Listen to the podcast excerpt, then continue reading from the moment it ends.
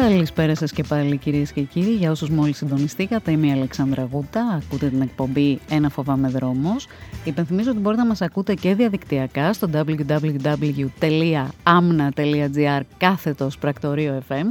Στο στούντιο μαζί μας ε, σήμερα έχουμε τον γεωπόνο Χρήστο Κατζάνο, brand strategist τη Τρόπος Branding Co., θηγατρική στο Μήλου Συμβουλευτικών Εταιριών DKG Group. Σωστά τα είπα, κύριε Κατζάνο; Σχεδόν. Το DKG Group έχει και μια παραγωγική δραστηριότητα, μια συμβουλευτική και μια εμπορική, αλλά λεπτομέρειες. Τέλεια. Ε, καλά κάνετε και το διευκρινίζετε ωστόσο, γιατί είναι καλό να ξέρουμε ακριβώς ε, από πού προέρχεται ο άνθρωπος με τον οποίος συζητάμε. Ε, μπαίνω απευθείας στο ψητό, κύριε Κατζάνο, και σας ρωτάω αν έχετε υπολογίσει ε, πόσο μπορεί να αυξήσει την αξία ενός αγροτικού προϊόντος ε, συγκεκριμένα η εφαρμογή του σωστού μείγματος marketing. Από 0 έως 100% μεγάλη, μεγάλο Έως 100%. Αυτό, 100%. Ίσως και είναι η ίδια ύπαρξη του προϊόντος. Ουσιαστικά κάποιος βγαίνει στην αγορά, άρα είτε είναι άνθρωπος είτε είναι προϊόν και αρχίζει να προσπαθεί να βρει την αξία του και μετά να δει την προστιθέμενη αξία του αν υπάρχει. Mm-hmm. Άρα η έννοια αυτή και του marketing και του μείγματός του θα είναι αυτό που θα του βρει το δρόμο για να μπορέσει να πάει εκεί που του πληρώνουν αυτή την αξία. Υπάρχει κάποιος μέσος όρος σε αυτό; Για να δώσουμε ένα πιο συγκεκριμένο μέτρο στους 30, ακροατές μας. 30% είναι το ξεκίνημα. Και από εκεί και πέρα είναι η τέχνη να μπορέσει μετά να το χτίσει σε μία τριετία έως 7 ετία, να μπορέσει να φτάσει αυτό στο 60 και μετά σε 20 χρόνια να είναι το 100% και αν είναι και προϊόν το οποίο αξίζει, να μπορέσει να είναι και ο leader της αγοράς. Αλλά μιλάμε για τα μέσα προϊόντα τα οποία παίζουν κάποιο ρόλο στη μέση της mm-hmm. αλυσίδας. Ε, σήμερα τα καλύτερα εργαλεία προβολής για τα ελληνικά τρόφιμα ποια είναι; Και να το κάνω λίγο πιο συγκεκριμένο το ερώτημα. Έχουμε πλέον πάρα πολλά εργαλεία στη διάθεσή μας από τα social media και τις διάφορες εκθέσεις που έχουν πιο παραδοσιακό χαρακτήρα μέχρι ό,τι μπορεί να φανταστεί πια mm. κανείς. Έχουμε digital marketing, mobile marketing. Εσείς ποια έχετε ξεχωρίσει να είναι τα καλύτερα εργαλεία προβολής; Η προβολή είναι ένα πράγμα που δεν είμαι πολύ φίλος γιατί η έννοια μόνο της προβολής δεν λέει τίποτα αν δεν είναι δεμένη και με εκείνο που λέγεται επικοινωνία. Ε, αναφέρατε πριν, πούμε, για παράδειγμα, τα social media. Τα social δεν είναι media, είναι social platforms. Αν τα χρησιμοποιείς σαν media, απλά για να δίνεις πληροφορίες ή για να σπρώχνεις οτιδήποτε θες για το προϊόν, μπορεί να είναι και social media. Δεν μπορεί κανείς όμως να γυρίσει πίσω το χρόνο 100 χρόνια και να διαγράψει την επικοινωνία που έχει τη μορφή της διαφήμισης, την παρουσίαση στην έκθεση, είτε τα billboard, είτε το ίδιο εδώ το ραδιόφωνο που μας ε, φιλοξενεί. Προφανώς αυτή είναι η βάση. Από εκεί και πέρα η σημερινή εποχή, επειδή ακριβώς όλοι μας είμαστε κοινωνοί κάποιων ε, μηχανημάτων που λέγονται smartphones, το οποίο έχει βοηθήσει πάρα πολύ τόσο την διάχυση της πληροφορίας αλλά και την επικοινωνία, ναι, αυτά αρχίζουν να έρχονται πιο κοντά. Γιατί είσαι πιο κοντά στο να βρεις το tribe, δηλαδή τους ανθρώπους αυτούς οι οποίοι ενδιαφέρονται για το προϊόν σου, είτε για τις τις δικές σου αρετές. Ναι, τα offline, αυτά που είπαμε, υπάρχουν και από εκεί και πέρα η δουλειά γίνεται σε επίπεδο social platforms. Μάλιστα.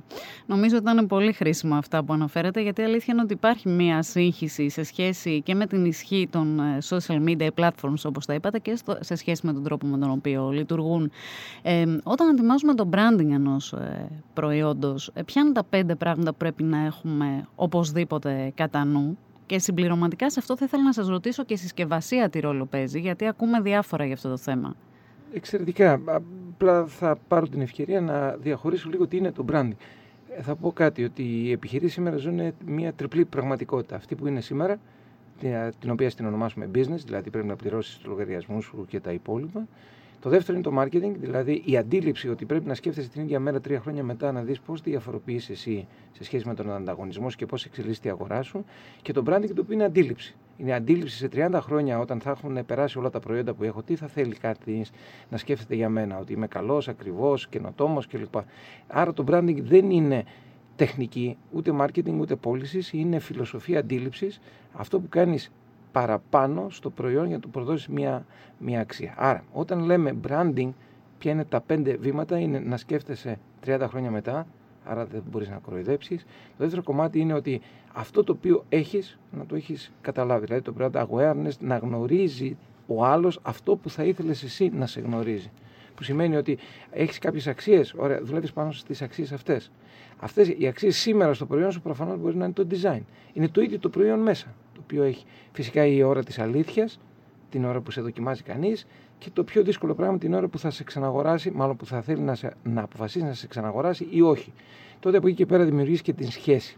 Να μαζέψουμε τα πέντε πράγματα. Ένα είναι να σκέφτεσαι 30 χρόνια μπροστά, άρα να μην να, να ξεχωρίζεις τι θέλεις να, να σε θυμάται, να φέρεις σήμερα με τα χαρακτηριστικά αυτά και το τρίτο να μπορείς τα χαρακτηριστικά του προϊόντος να τα μεταφέρεις μέσα στα χαρακτηριστικά της επιχείρησής σου. Τόσο μετά αυτά τα χαρακτηριστικά του προϊόντος να μεταφερθούν στην επιχείρηση, οπότε υπάρχουν τις πελάτες μετά από 10 χρόνια να ξαναγοράσουν τα νέα προϊόντα που θα τα αναγνωρίζουν με τις βασικές αρχές της επιχείρησης. Αλήθεια, τώρα μου προέκυψε σχεδόν αυθόρμητα ένα ερώτημα. Το brand της Ελλάδας Ποιο είναι σήμερα; Η καλύτερη, η δυσκολότερη, η ομορφότερη ερώτηση που μπορεί να κάνει κανείς και το καλύτερο και ομορφότερο brand το οποίο μπορεί να ασχοληθεί.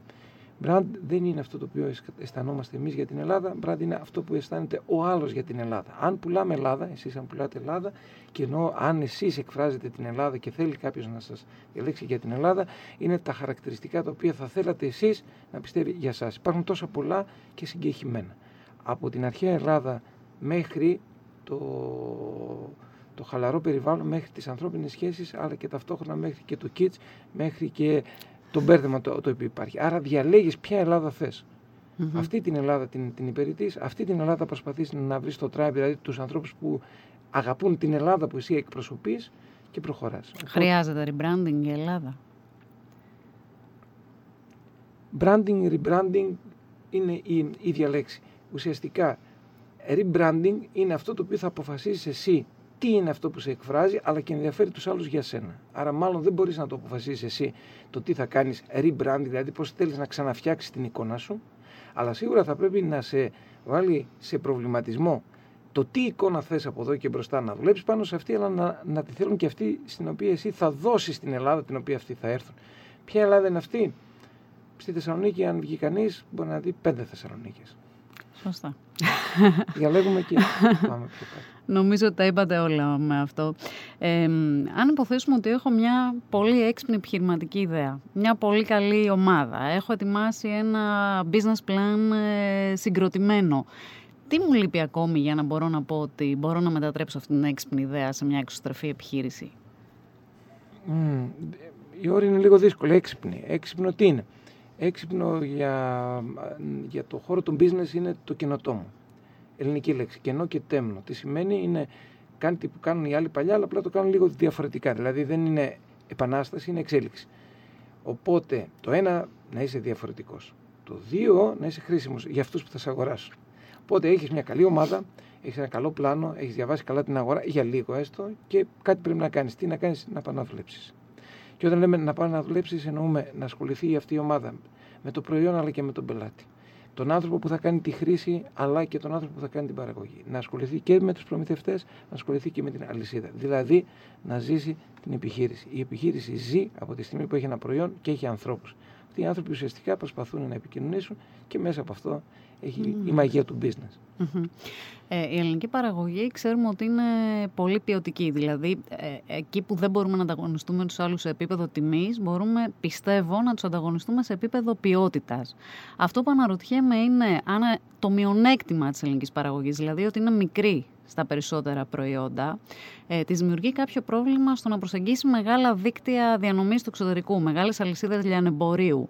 Ε, οπότε θέλω να σας ρωτήσω αν θεωρείτε, ε, χαμογελάτε, να το λέω για τους ακροατές μας γιατί δεν μπορούν να σας δουν, θέλω να σας ρωτήσω αν υπάρχει κάτι που θα μπορούσε να πείσει μία αλυσίδα διανομής να επενδύσει στην Ελλάδα έστω και για μια μικρή παραγωγή. Ένα ε, προϊόν εποχικό το οποίο δεν θα το έχει όλο τον χρόνο και δεν θα το έχει σε μεγάλες ποσότητες. Πρώτο κομμάτι δεν πιστεύω ότι έχουμε ποιοτικά προϊόντα. Πιστεύω ότι έχουμε μέτρια προϊόντα, ποιοτικά προϊόντα και πάρα πολύ ποιοτικά προϊόντα. Δηλαδή, ούτε όλη η Ελλάδα, ούτε όλη η παραγωγή, ούτε όλα τα προϊόντα είναι καλά. Υπάρχουν συγκεκριμένα προϊόντα τα οποία είναι καλά. Υπάρχουν συγκεκριμένα προϊόντα που έχουν πολύ μεγάλη ανταγωνιστική διάθεση σε σχέση με τα υπόλοιπα και αυτά να έχουν αρκετά καλό μέλλον, μάλλον έχουν περιθώρια για να έχουν ένα καλό μέλλον. Εκεί τώρα αρχίζει το business. Δηλαδή οι άνθρωποι και οι επιχειρήσεις. Το προϊόν από μόνο του δεν μπορεί να πάει πουθενά. Άρα, ποιοι άνθρωποι επικοινωνούν, μάλλον τι είναι αυτό το οποίο επικοινωνούν οι άνθρωποι. Θέλουν κάποιες επιχειρήσεις από το εξωτερικό, πάντα εννοούμε κάποιες καλές; Ναι, φυσικά. Και τι χρειάζεται αυτή η επικοινωνία; Και το θέμα είναι τόσο δύσκολο να, να επικοινωνήσουμε; Η απάντηση είναι ναι. Γιατί, Γιατί που εδώ και πολλά χρόνια το χαρακτηριστικό κομμάτι που είχε το brand Ελλάδα εξωστρέφεια έφυγε από την ε, παγκοσμιότητα και ήρθε στον πολύ μικρό κόσμο. Δηλαδή η Θεσσαλονίκη έφτανε ε, η εξωστρέφειά της μέχρι το Λαγκαδά. Για παράδειγμα, που σημαίνει ναι, έχουμε χάσει την επαφή Άρα, ναι, η επικοινωνία δεν είναι εύκολη σήμερα, διότι έχει αλλάξει το περιβάλλον το επιχειρηματικό, αλλά και το επικοινωνιακό, που σημαίνει έχουμε αλυσίδες διανομής. Και αυτές οι αλυσίδες διανομής έχουν κανόνες. Οι κανόνες έχουν προ, προποθέσει, άρα αυτά οι κανόνες και οι προποθέσει πρέπει να μπουν μέσα στις δικές μας διαδικασίες. Δυσκολεύει αυτό το πράγμα. Γι' αυτό και είναι και επιχειρηματική ευκαιρία. Δηλαδή, όποιος το λύσει, πραγματικά έχει την ευκαιρία. Αυτό είναι η ευκαιρία να λύσει αυτό που οι άλλοι θεωρούν ότι είναι δύσκολο να λυθεί. Μάλιστα. Κάποια tips υπάρχουν; Φυσικά. Φυσικά. Να πούμε ένα-δυο για όσους ενδεχομένως μας ακούν. Βέβαια.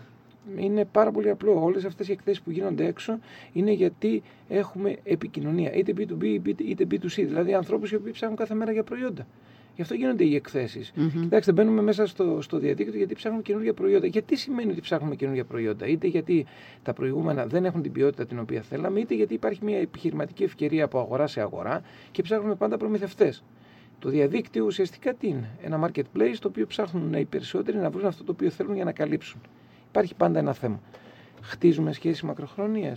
Θέλουμε μικρές, γρήγορες. Τότε πρέπει να αλλάξει και η δομή της επιχείρησης. Θες γρήγορα να πουλήσεις, άρα πρέπει να στήσεις το e σου να απαντά μέσα σε τρία λεπτά. Θες κάτι πιο μακροχρόνιο, θα πρέπει να δουλέψεις πιο πολύ πίσω στο χωράφι και στις σχέσεις και στην επικοινωνία. Mm-hmm. Διαλέγεις και παίρνεις.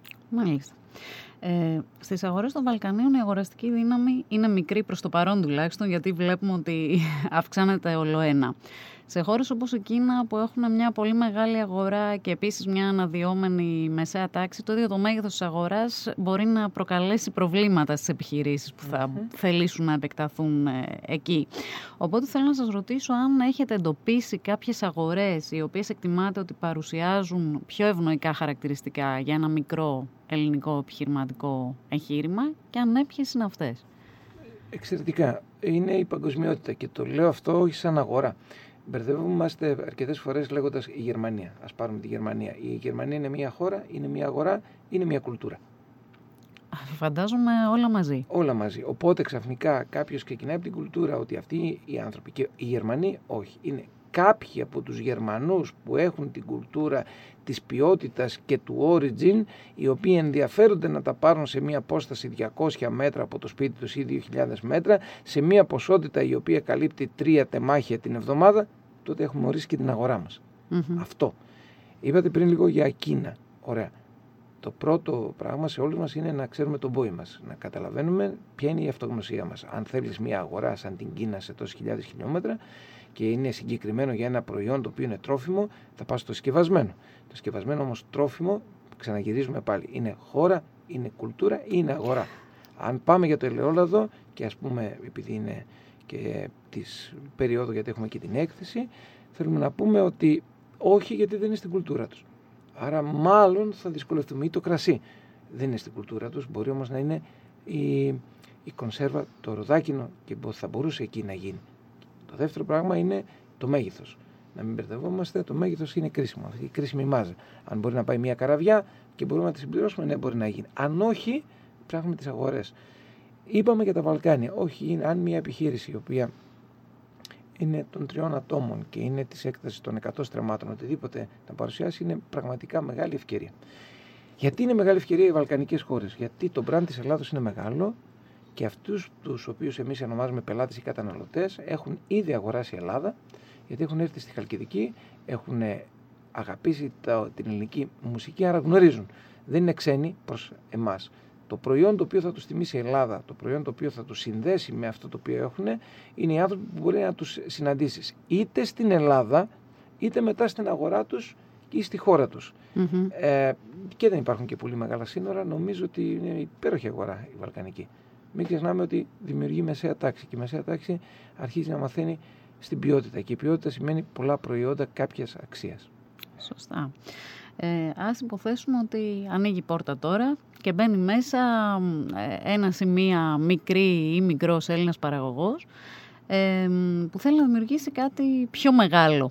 Mm-hmm. Ε, ποιες συμβουλές έχετε να του δώσετε σε σχέση με το branding, το marketing, σε σχέση με όλο το επιχειρηματικό το εγχείρημα; Ξαναγυρίζουμε πάλι στο βασικό τι θα επενδύσει. Τι θα επενδύσει. Βασικά πρέπει να επενδύσει τη ζωή του. Τον εαυτό του δηλαδή αυτό. Το δεύτερο κομμάτι είναι το τι θα επενδύσει σε χρηματικό κεφάλαιο. Αν θες να γίνεις μεγάλος, πρέπει να καταλάβεις πόσο πρέπει να επενδύσεις. Τι σημαίνει μεγάλος. Και υπάρχουν δύο τρόποι. Ο ένας είναι να έχεις εσύ τη χρηματοδότηση, ο δεύτερος είναι να βρεις εσύ την χρηματοδότηση. Στην χρηματοδότηση αρχίζει πλέον η έννοια του συνέτερου. Δηλαδή του ανθρώπου, άρα της συνεργασίας. Αυτό εννοώ. Και η έννοια της πρώτης πώλησης. Αυτή η ιδέα να μπορέσει να πείσει αυτόν που θα χρηματοδοτήσει σε σχέση με άλλες ιδέες ότι πραγματικά αξίζει τον κόπο, άρα θα γίνει μεγάλη, άρα θα είναι κερδοφόρα, άρα έχει μέλλον, άρα κάποιος είναι που θα επενδύσει. Ναι, ξεκινάμε θέλοντας να γίνουμε μεγάλοι, βλέπουμε αν μπορούμε να πουλήσουμε εντός εισαγωγικών την ιδέα στον εαυτό μας για να τη χρηματοδοτήσουμε με δύο πράγματα, τη ζωή μας και το χρηματικό κεφάλαιο, είτε να πείσουμε κάποιους άλλους. Αυτό είναι το πρώτο ξεκίνημα. Από εκεί και πέρα μετά αρχίζει η έννοια της διαφοροποίησης αυτού του προϊόντος και της επιχειρηματικής ευκαιρίας στο συγκεκριμένο χώρο. Άρα το branding θα, χρε... θα μπει και θα χρεωθεί σαν μια αντίληψη στο το να στήσουμε ένα τέτοιο προϊόν και αν μπορέσουμε μετά να το κάνουμε και μια επιχείρηση που θα διακινεί αυτό το προϊόν.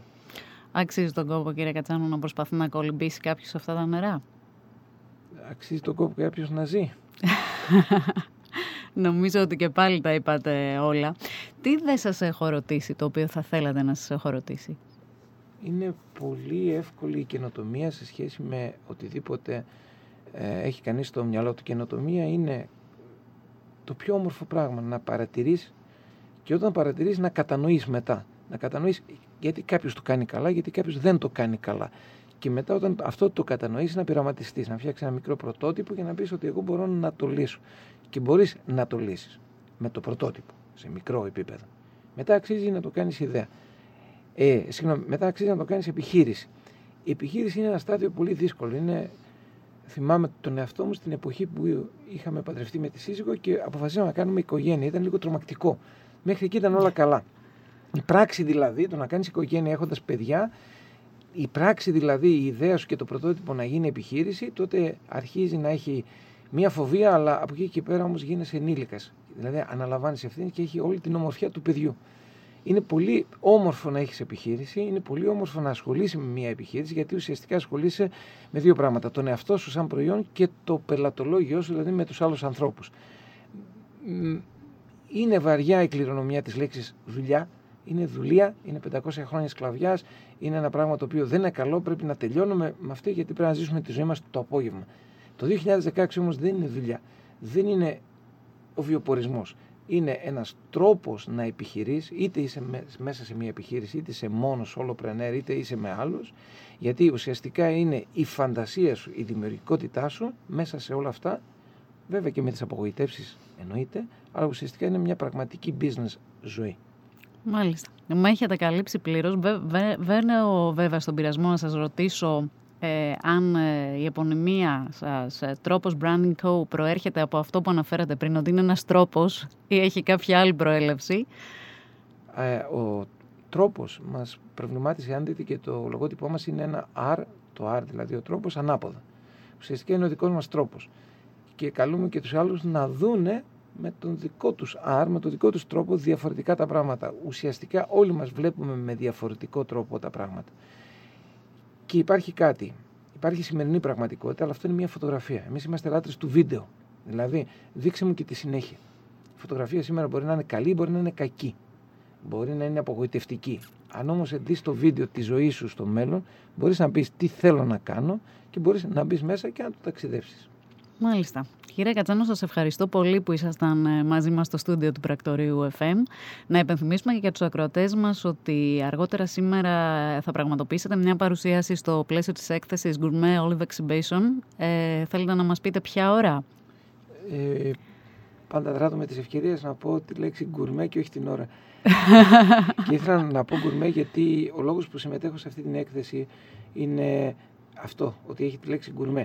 Να πω ενοχοποιήσουμε τη λέξη γκουρμέ που σημαίνει ξέρω εγώ, ακριβό, ε, δίθεν ε, ή δύσκολο και να πάμε στην έννοια της ποιότητας. Γκουρμέ για μας σημαίνει ε, μόνο ποιότητα και focus σε αυτό, δηλαδή αφοσίωση μάλλον στην ποιότητα και που σημαίνει ότι ποιότητα δεν είναι μόνο το προϊόν, είναι και η εξυπηρέτηση, είναι ουσιαστικά και ο άνθρωπος. Άρα γκουρμέ στις 6 και 20 σε ένα υπέροχο χώρο ανακαινισμένο. Στο L'Abattoir, στα παλιά σφαγεία, σωστά; Ε, ναι, οπότε τουλάχιστον αν δεν αξίζει η παρουσίαση, αξίζει τουλάχιστον ο χώρος.